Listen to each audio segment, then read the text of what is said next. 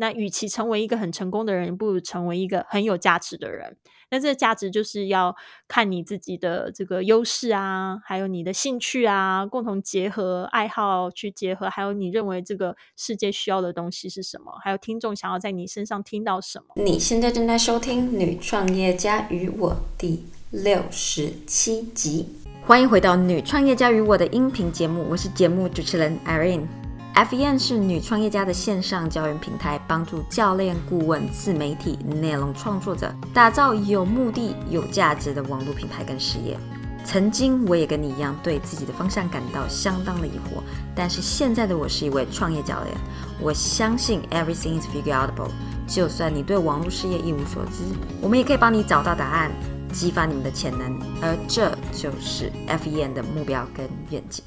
今天在进入我们的正题之前呢，我想要跟大家分享一下几件事情。第一个呢，大家知道我已经持续产出英文内容有一阵子了，那我现在觉得是时候把英文跟中文的内容呢分成两个不同的频道，所以代表女创业家与我即将有两个频道，一个是中文版，一个是英文版，而这两个频道会轮流更新，一周是中文，而下一周就是英文。换句话说，就是中文跟英文呢。他们隔周各自会更新。一方面呢，还想要跟大家分享，我对我节目的要求是希望可以帮助到我们社群听众里面的人，能够开始，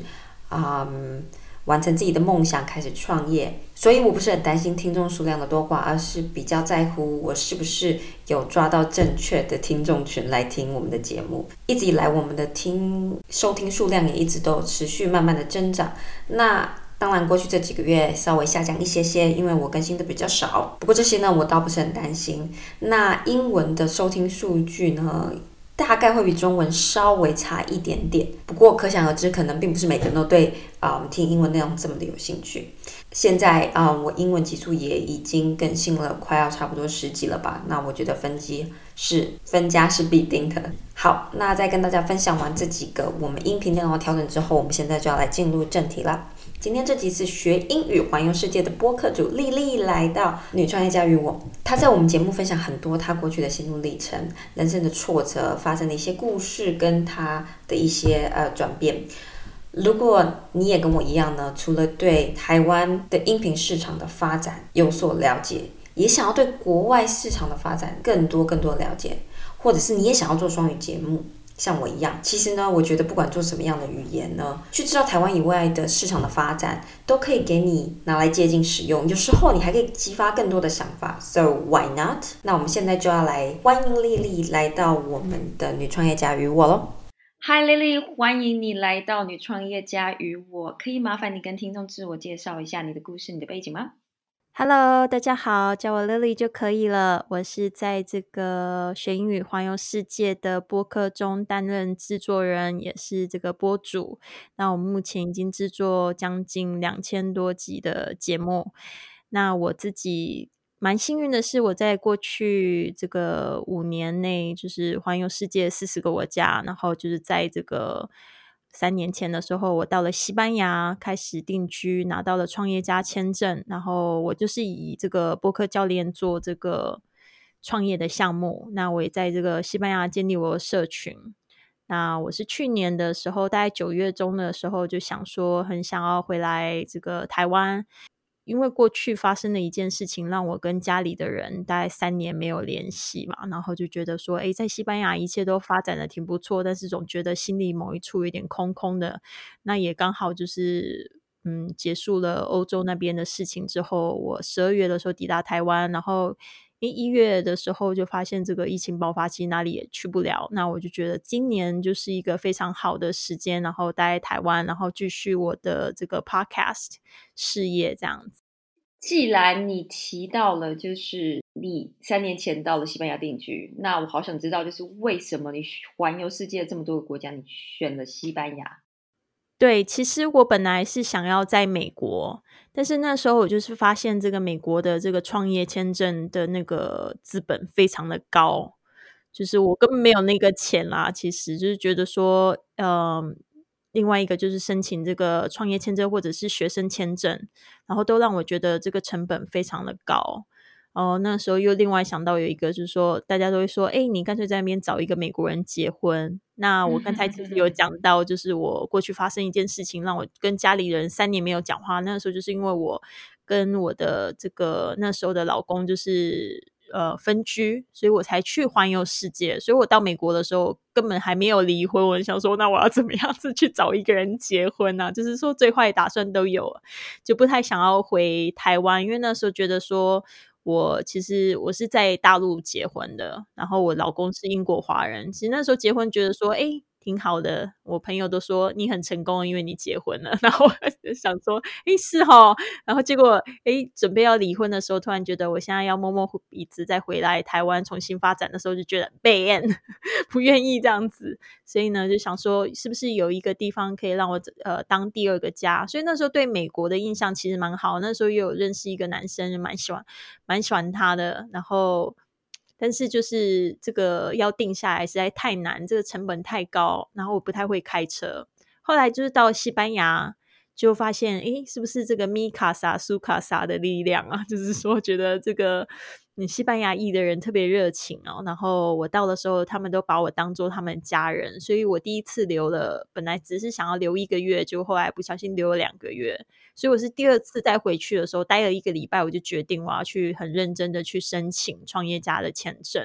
然后我看了一下条件，也蛮简单的，就是你要有商业计划书。哦，其实就欧洲的都还蛮类似的，我在想。是吗？可是我知道的很多欧洲都蛮贵的。都那个成本都蛮贵，然后西班牙其实是蛮松，然后还有东欧也是，但是我那时候人已经在西班牙，所以我就觉得我不需要去申请东欧的地方这样子。英国的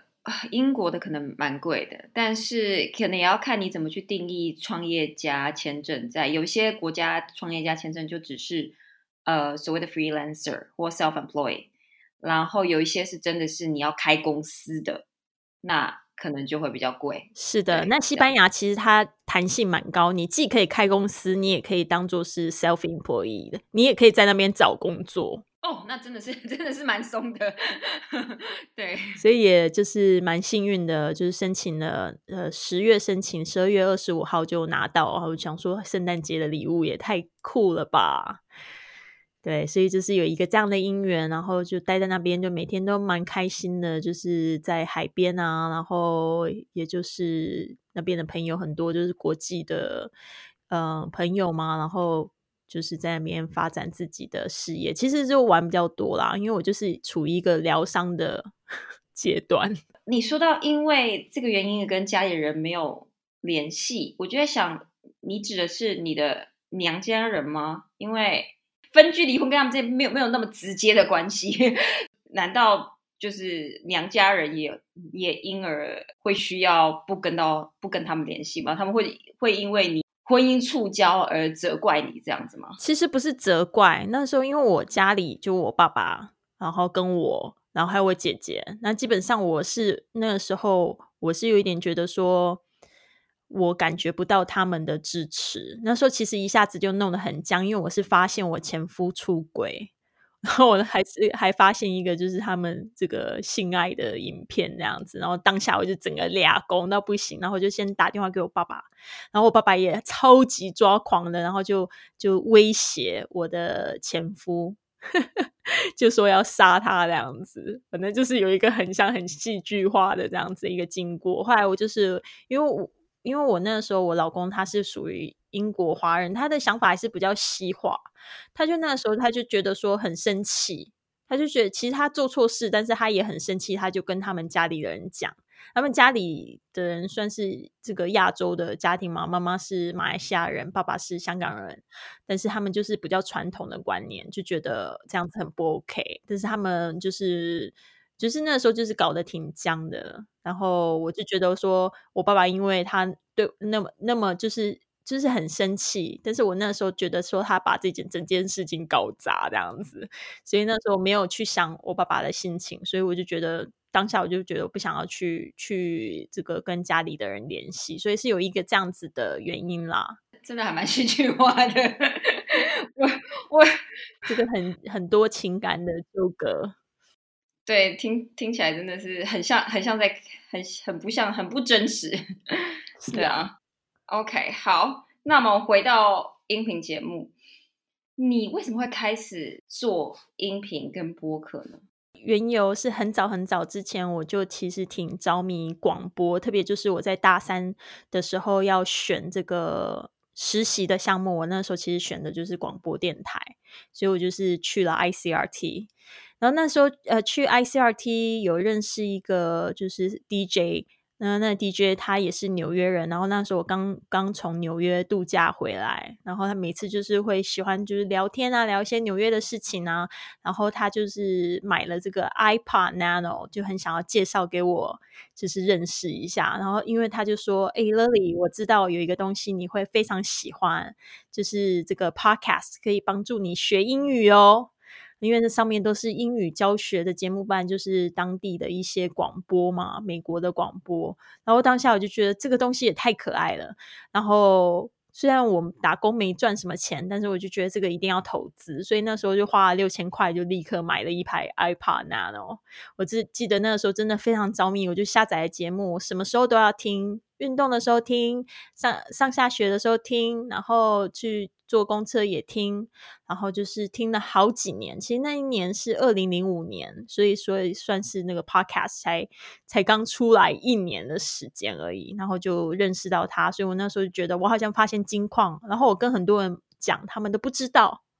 然后也不不感兴趣，所以我就觉得好神奇哦！明明就觉得这个好赞哦，所以我就是自己。教自己英文吧，我那时候就发现这个东西比我去哪里翻的什么英文杂志啊，都还要赞太多了。因为就是收集到第一手第一手的资讯嘛。然后那时候我有几个外国室友，我就发现我听的那些广播啊，特别是像教学广播，那时候有一个现在也蛮红，叫 ESL Pod Podcast，ESL Podcast。然后那时候就听得很着迷，然后结果哎。回去就觉得外国室友讲话我都听得懂，觉得很有自信这样子。那其实就是 fast forward 到就是我到了大陆，然后开始我就想要创业，但是那时候创业的时候就觉得也是摸不不着边际。那时候那一年是二零一二年的时候。我就想要创业，但是就觉得说我不知道要怎么开始，所以我就想说啊，那还是去听 podcast 好了。上面有很多的人，他们都提供创业的经验，所以那时候就开始找了几个也是女女的创业家，呃，Marie Forleo，Forleo，我不知道说你们听过，然后还有这个 Amy Porterfield，她有一个。Online marketing make easy，对啊，他的声音很好听。然后他那时候就是有采访了几个，就是几个人我我都蛮喜欢的。然后特别是他采访到 Johnny Dumas，他是男生。然后我那时候听到他说他那个因为做 podcast 已经赚了六位数美金月收入，六位数就差不多十几万美金的时候，我就觉得嗯。这个人怎么那么神奇？Podcast 是不是免费的吗？那他怎么找出这么多种方式赚钱？所以那时候就从 Amy Porterfield 的。的播客就跳到了，就是听 Johnny Dumas，然后每次听他的那些创业家的播客，就觉得哇，好振奋人心啊！就像 Irene 现在在做的事情一样，就是他采访了很多，就是而且他是日更，然后觉得这个男生也太了不起，日更。后来又发现，哎，跟我一样是射手座，而且又发后来又发现他跟我同月同日生，我就想说。嗯，不错，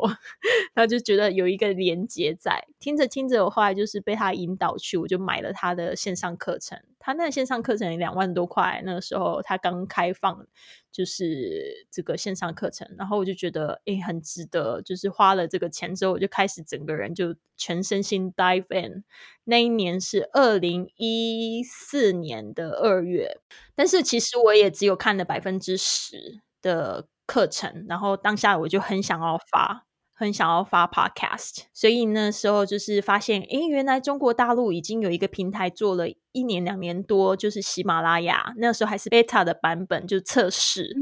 然后我那时候就觉得挺兴奋的，我就而且他们的那个 hosting 是不用钱，我就立刻就把我所有的节目就一到五都不同主题，就开始每天发，有有三个是访谈节目。两个是独白，然后就每天发不同的主题。后来就是发现，诶，怎么都没有人听，但是我就觉得做的也蛮开心的。主要是我有介绍给我的学生听，然后他们也觉得说，诶，老师你做的不错，就是这个方面。后来我是接到一个就是喜马拉雅制作人，他打电话给我，他就说，诶，你这个做的这个节目质质量挺好的，但是不好意思哦，呃，我要跟你说，我们平台上面的这个朋友们好像不太喜欢听这种。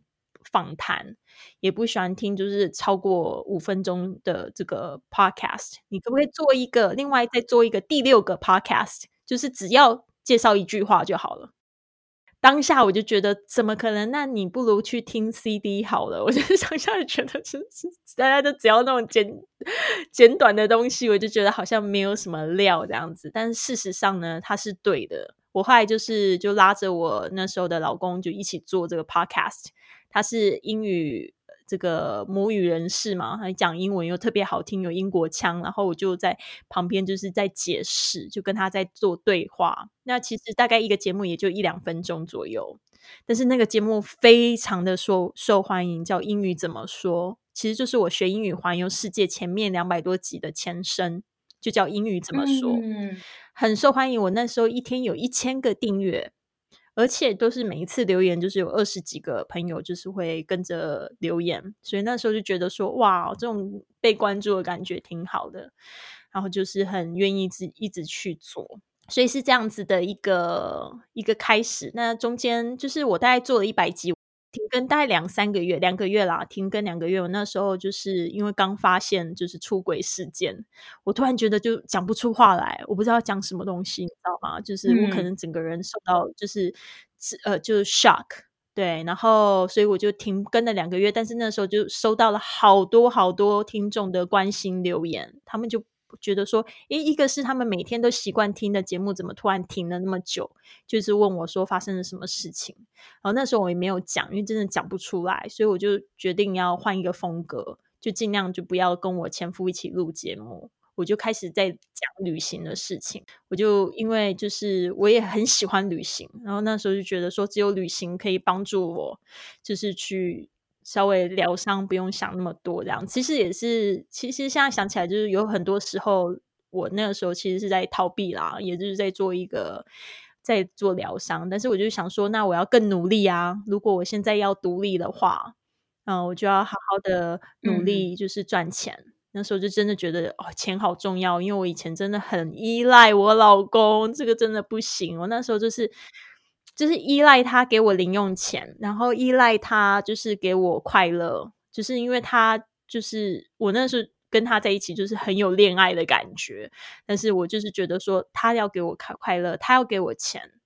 然后。他也很喜欢买礼物给我，所以我那个时候就是很依赖他。但是事情发生的时候，我就发现不行。对啊，就是觉得自己真的是那时候口袋空空，然后心又被掏空那种感觉，真的好恐怖哦。所以才觉得说，那我更要认真的来创业。其实这边不是还有蛮多可能跟婚姻 相关的问题，有没有？不能这样说啦，应该说，我觉得就是你后来去疗伤了自己，你有没有体悟到当初为什么？婚姻会出现问题，然后你有没有什么新的一些人生态度？当然有，因为我觉得这个事情的发生不能说只有对方有错。我那时候就是，其实我发现了这件事情是在二零一四年的九月，那我是在二零一五年的十月我才决定离开，而且我那时候离开的方式其实也蛮戏剧化的。我就趁着他去欧洲出差的时候，我就打包两个包包，我就去，我就先回台湾，然后。一个礼拜之后，我又飞美国，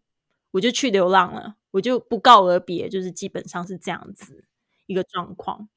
然后，当然就是说我那一年的反思，就是觉得说，哎，感觉就是因为他，呃，他欺骗我，然后我对他是完全失去了信任，然后我也觉得说我就是接下来我的日子都过了，每一天都是战战兢兢，然后很不开心，因为觉得真的是太恐怖了，就好像。人家就是从背后捅了两刀。那时候他是跟他的助理，他助理其实就是也是我们共同的朋友这样子。所以那时候我真的觉得，哎，人心好恐怖，是有那种感觉。但是后来我也觉得说，这个婚姻的话，其实两个人都要去经营，那肯定是我那个时候也也有一点大意。对啊，但但是但是这个就是像过马路一样，就是随时都要小心点。我那时候就是太大心，我那时候就是挺放心他的，因为他就是也蛮老实的，就是常常在在就是不是在公司就是在家里，哪知道就是出轨的对象就是同事，那同事也是有家庭的人，所以我那时候是有一点不太懂啊。那当然当然我自己是很洁身自爱，但是我不能说我那时候就是完全是很。很棒的老婆，那我可能因为就是忙创业，我就是比较没有就是把心放在他身上。那那个时候其实有一段时间也是在创业的时候，就是太依赖他，我基本上就是把他当做我的这个 business coach，这个是很不应该。就是我其实有反，你们只有合作这个 podcast，还是你们其实有很多其他东西的合作，所以导致于后来很。难切割没有哎，其实他基本上，因为他没有创业的经验，他就是非常安稳的上班族。那我会很依赖他的意见，也就是他比较，嗯，我也不知道，我就是我那时候的我就是一个小女人，我就是会会想要先先去听我老公的意见，然后才去做事情这样子。嗯，所以他只有就是参与 podcast，他也没有就是很全新的投入啦。他就是反正有英文的部分，他就帮我念念。呃，有需要这个逐字稿的时候，他就会帮我打这样子。那么回到我们的音频，你可以跟我们分析几个。大重点在中国的音频市场跟世界上非常不一样的地方吗？嗯，好的，没有问题。因为我当时就是在这个中国大陆这边上海，然后是先先遇到了喜马拉雅。那喜马拉雅的话，它现在已经有八年的时间，它是二零一二年就出来的这个 A P P。其实它的功能已经比 Apple Podcast 强非常多，更不要说它现在就是整个生态系系统其实非常的成熟。基本上呢，美国可能还没有 A P P 做的比它。更强大，那就是说它的这个非常强大，但是它的那个整个风格又不太一样。就是其实大部分在上面就是最红的节目就是相声啊、说书啊这种方面的情感方面的疗愈的，但是教育方面的也是非常的多。那在这个世界上，不要说比哪里好了，这个美国它其实是我们的这个。先锋对吧？他二零零四年的时候，他是有这个 iPad，然后就出了这个 Podcast。那美国的话，它这边呢已经非常成熟，很多的大型的这个公司、广播公司、电视台都会有自己的 Podcast，甚至会鼓励他们的听众呢或者观众要去下载他们的 Podcast。那盈利成模式呢，其实就是有非常多种，也很成熟啊。那如果要讲欧洲的话，因为我自己也在欧洲住了三年，那我就是发现这个在英国的话，还有北欧这些地方，他们是因为没有语言隔阂，市场又比较成熟，但是略差美国。哦，是是是，差不多是这样子。那如果说我们用一个六阶段来说的话，就是第一阶段还是就是非常业余的这个 podcaster。哦，就是你在平台上面只会看到业余的 podcaster，我们可以说是东欧哦，像波兰那一带，就是你会还是没有看到什么 podcast 是很专业的那种。然后第二阶段的话，就是说，哎，人没有很多，比如说像赫比卢这些地方，没有什么人在做 podcast，他们人口也少。然后第三阶段可能就是像是西欧国家，像西班牙，它也是属于西班呃第三阶段的一种。就是他们现在正在发展，已经开始有一些大广播公司会介入进来，但是呢，业余的跟专业的还是比较说是平头并进。那第四阶段的呢，就是像是是这个我刚才说，像北欧啊，他们这边呢，就是英文能力都比较高，像德国啊。这些地方，他们就是可以算是第四阶段嘛，等于说已经开始有人很用力的在讨论这个盈利模式，然后也有就是比较多的专业的这个 podcaster 会会进驻这样子。那第五阶段就是像是英国，英国的话这个部分它也是追在美国后面。那第六阶段那就会是说是美国哦的阶段。那我觉得就是台湾的现在的阶段啊，就是比较介于第二跟第三。要问你说，哎，你觉得台湾在哪？如果你没有要讲的话，然后我想说，我猜应该是在二跟三之间，因为台湾的人口就大小其实跟和比鲁差不多啊，但人口是比他们多一点，但是其实又没有西班牙多嘛。但嗯，但是就是这一年这一年就是多发展了很多，也越来越多就是嗯可以利用就是 podcast 盈利这样子。对，我们既然谈到了盈利模式，所以我就很想要问你一个问题，就是你觉得一个成功的 podcaster，他的盈利模式应该是要以赞助 affiliate 这一块为主，还是要有自己的成课程产品，或是相关的，就是自己的产品，还是你觉得其实最好的方式是 mix，才会就是你知道就是鸡蛋要放多多几个篮子里这样子。嗯，当然，我觉得绝对是要 mix，因为你就没有办法想象什么时候一个疫情打来了，你哪几个就突然没有收入，因为这个就是我的例子。我自己还好是 mix，我之前都一直觉得说我应该就 focus 在一个上面就好。其实我一直都只想要做旅游，我想要被赞助旅游，想要去世界各地继续的玩。但是还好我那时候没有就是真的这样子，因为我有太多的爱好，就是放不下。然后还有就是我的一个专长其实就是教英语，大家很多人就是来听我 podcast，就是冲着我就是会教英语的学习方法啊过来的这样子。然后还有另外一个，就是我在发展的这个 podcast，就是在西班牙的时候才开始发展，说自己要做这个播客教练。那时候也就是开始有开 workshop 这样子，所以我觉得一定是要 mix，最好是可以发展到就是八九个这这个不同的收入，对吧？你就是总不能把鸡蛋放在一个篮子。像我这一次的话，其实疫情对我来讲就是非常重的打击。对，就是我会突然，我所有的旅游的收入基本上就是已经到零，不要说负，就是到零，然后还很伤我的心这样子。呃，但是基本上就是还好，我还有其他专长、其他的收入这样子。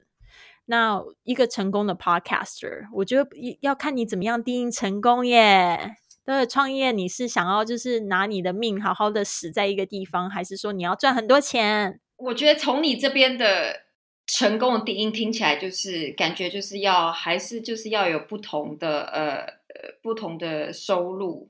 不同的盈利模式以及比较 balance 的 lifestyle。我觉得从你一路聊到现在，所以这个问题基本上只针对于你个人的成功的定义，而非就是就是 general。因为我觉得成功的这词，它就是它就是个形容词，它非常非常的主观。是的，我觉得一个成功的 podcaster。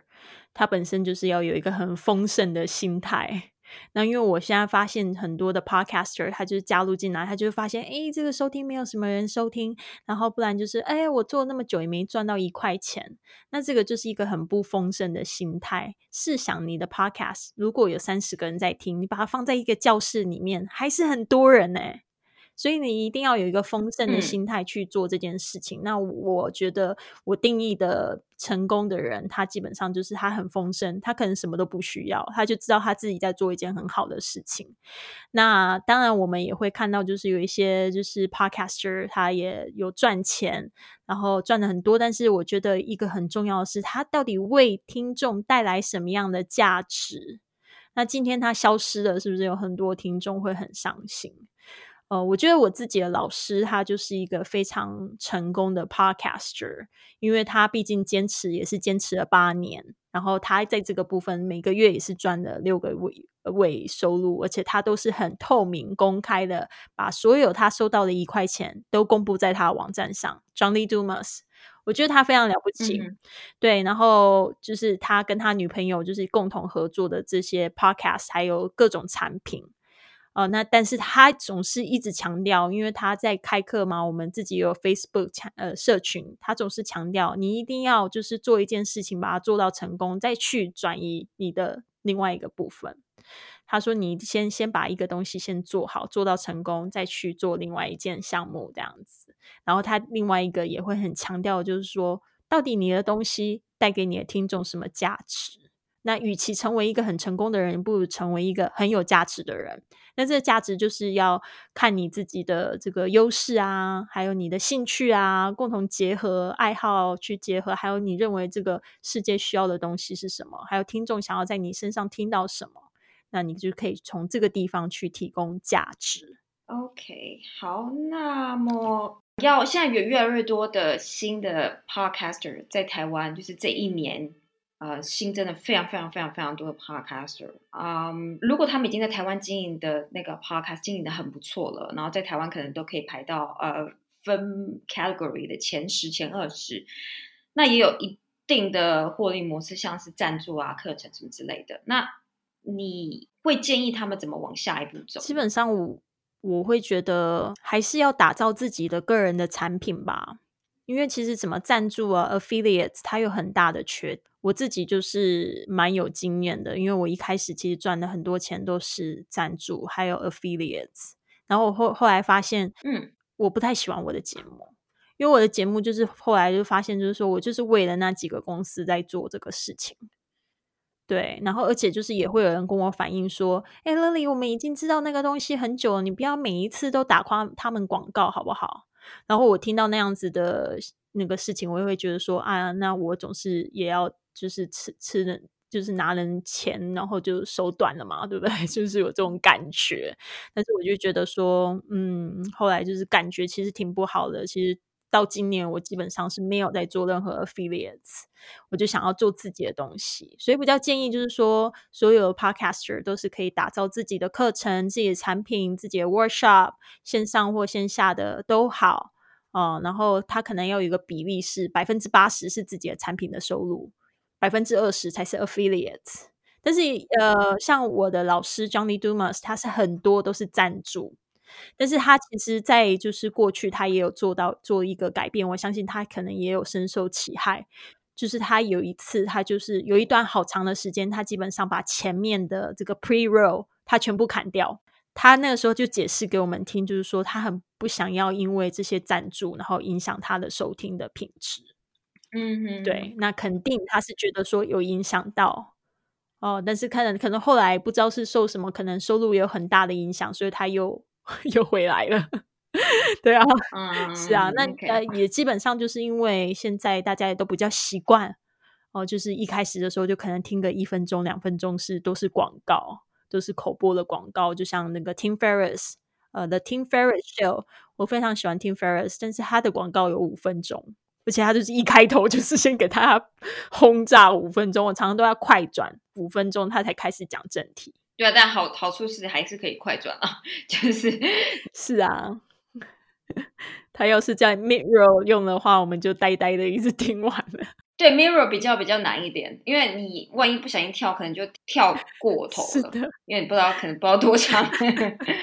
对，嗯嗯，所以你观察，因为你最近回到台湾嘛，那呃，你观察这个音频。市场的发展，你觉得它会往哪个方向走呢？音频市场的发展哦，因为我今天也看了一个报告，听说有百分之四十六的人都停更了节目，所以我就觉得，对啊，我是觉得蛮有意思的啦。就是说，台湾它好像之前有一个机会可以起来，但是它又没有没有继续发展下去，所以现在大家做的就是会觉得说，可能。不知道就是真正盈利的点在哪边吧？不可能把它真的做全职的一个事业。像我有听到你访问一个我很喜欢的 podcaster。这个女力新生的 Anne，她也在烦恼这个问题啊，她就是怎么样子去盈利，怎么样子去让她可以放下现在的正职工作，可以全力就去做这个女力新生，她也都还没有做到。那你更不要说有一些是小的 podcaster，他们纯粹就是在做聊天的节目，那他们要怎么样子去实现自己的价值，甚至就是说可以赚到就是一般的这个上班族的薪水。那 podcast 的平台现在又不是像 YouTube 一样有这种分层的这个这个制度，所以这个当然是让人家很难坚持下去。我觉得，如果说你本身是想要发发挥自己的个人价值，因为我觉得台湾因为言论自由的关系，所以大家都是很有话讲。很想要去抒发自己的心声。如果你把 Podcast 当做是一个抒发自己心声，或者是说想要实现个人价值，先不要以赚钱这一件事来想的话，它绝对是一个最棒的个人成长工具。我觉得蛮有趣的是，我看到台湾节目还是很多会，就是大家还是会很喜欢做呃呃比较娱乐谈话性质的节目。对。然后，嗯，我觉得很多人想要开始节目，其实都会想要做娱乐谈话的。那呃，其实但他们没有特别想要成为那个。类型的专家或什么之类的，那我觉得这种时候其实要要变现就会比较困难。我觉得这是蛮正常的一件事情。没错，你完全说到重点。对啊，变现很困难。如果你做聊天节目了，但我觉得其实台湾人还蛮爱听的。老实来说，对，因为舒压啊。因为我觉得我看我的节目，我之前喜欢自己讲的嘛，但是其实只要是受访节目呢，听的人总是会比较多。但是当然，其实自己讲的很多都会真的听到最后，因为他们真的想要来学啊一些东西。那呃，采访类型的，你当然也可以学到东西，但是我觉得他的那个嗯 interaction 比较多，所以对很多人来说这样比较有趣，胜于一个人在那里讲。不过我觉得好，我觉得这就是我当初踏进音频，我觉得我跟大部分人做最不一样的原因是我只想以这个作为我的一个接触的一个 content platform。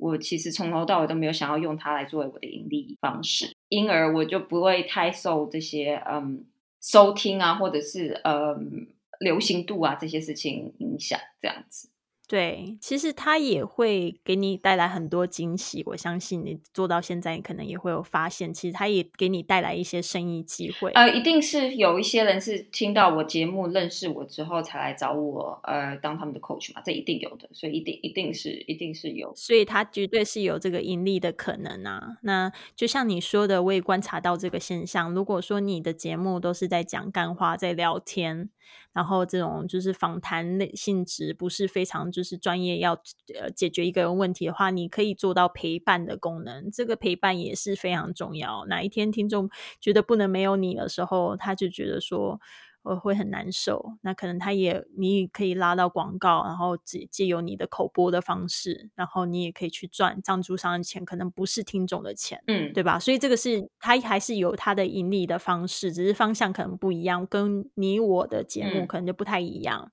我之前也有就是呃，也也有类似像是下广告方面的，但是就是。因为我的听众他的目标很明确，他们不是想要学英语，就是想要去旅行，不然就是两个要结合在一起。所以那时候我的那个第一个、第二个公司来找我做类似赞助的节目的时候，他们就发现效果非常好。嗯，很多人就是会就是打电话找他们这样子，就是因为听到我的节目，因为很针对嘛，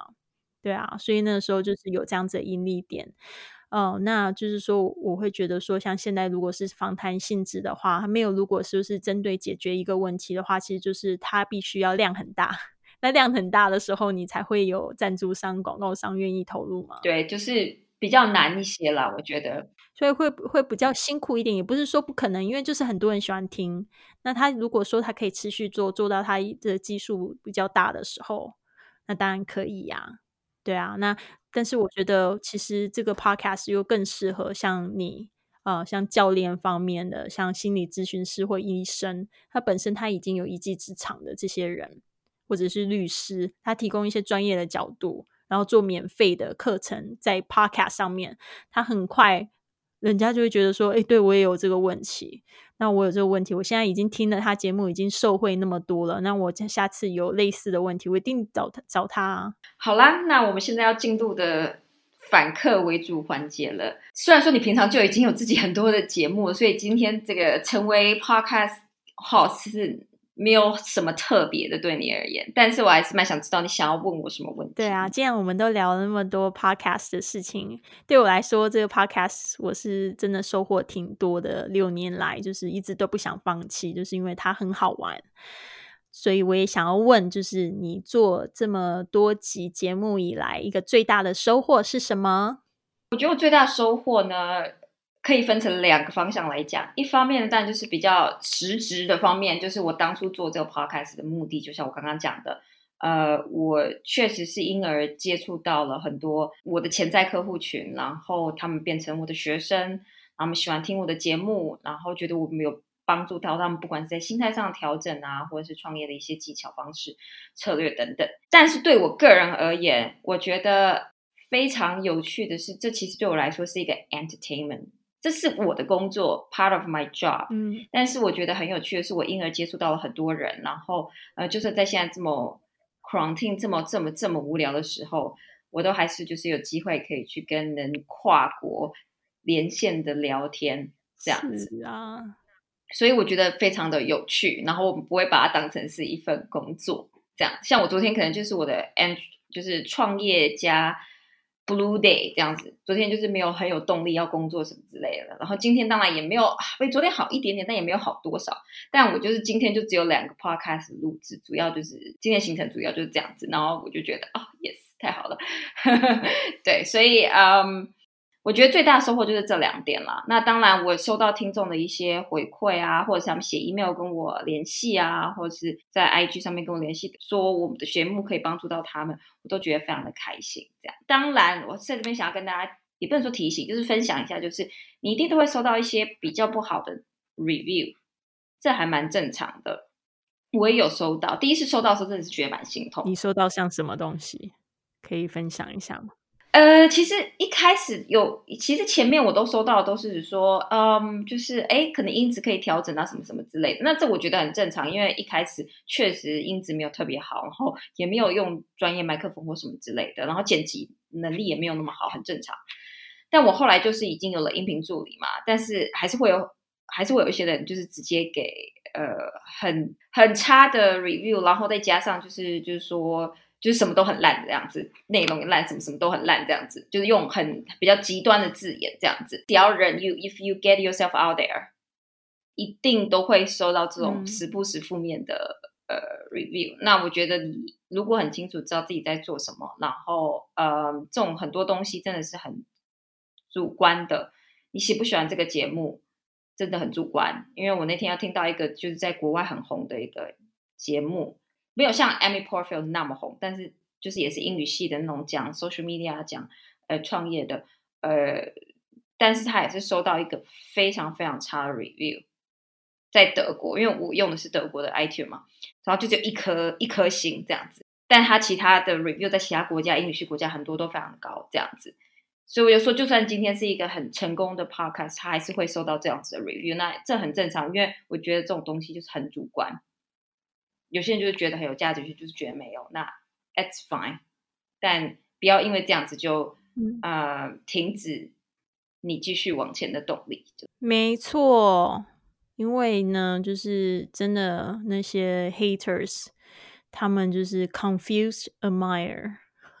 他们就是一个就是非常困惑的仰慕者，不然他怎么会听到你的节目呢？每个人都，我有听到，我有我有 有趣的是，我收到一个 review，他就是呃说他他来留了两次，然后呃就是上个月一次，然后这个月有一次，哎上上个月一次，然后上个月有一次，然后上个月那次一模一样的内容哦，然后再多加一句，每集都很烂，就每集都都不好。我想说啊，那你还听每集是是怎么样？就是就就我觉得这件事情很有趣，但我也要提醒一下大家，就是 Apple 也是有在管制的，有一些不是因为在网络上人家不知道你是谁，你就可以随意的留言，Apple 也是有在管制的。所以如果是非常恶意的呢，Apple 是可以哦，可以把你禁禁言这样子，就是他不能禁你，但他可以把你删除。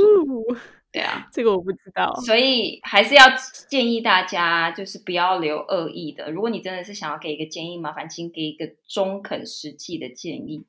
其实我觉得至少就是他说很烂之外，他也要就是有一个比较有建设性的这个建议留言吧。我觉得基本上有一些人，他们就是专门想要引起你注意，因为他今天可能听这一集节目，突然发现你在讲他。的留言，他可能会很爽。真的，哦 真的，我 我吓到了，真的假的？OK，真的，对啊，我就碰到很多这样子的。他说：“哦，被那个主播翻牌，好开心哦。”这当然是比较大陆的字眼。但是那时候就是，我就发现说，怎么怎怎么，哎，我就说，我就回他，然后也就是不太开心，然后他就觉得说玻璃心哦。然后反正就是他就说：“哦，被主播翻开翻牌了，好开心哦。”那样子。对啊，一定会的。就是，但是我觉得非常赞同你说的，就是 you need to put yourself out there。如果当初六年前我没有把我自己放出去的话，我怎么会因为就是喜马拉雅的制作人给我一个这样的建议，然后开始了打造我的这个基础？虽然我后来就没有再做那样子简短的节目，但是因为那个基础就是给我一个非常好